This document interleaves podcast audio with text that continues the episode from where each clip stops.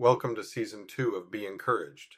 He who believes in me, as the scripture said, from his innermost being will flow rivers of living water. John 7:38. Christ is declaring that our thirst for him will produce life. What will come out will come from the center of the centers. The riches of God are ready to gush out like the rock in the wilderness, turning our desert into life, quenching all thirst for life and godliness. Our part is to trust each moment to Christ. Jesus can take that trust and transform it into a life-giving life, moment by moment. Standing in the sea of trust, we watch the world fall to its knees.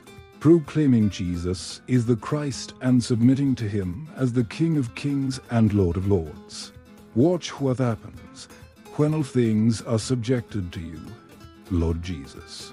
Then you will also be subjected to the one who has subjected all things to you, that God may be all in all.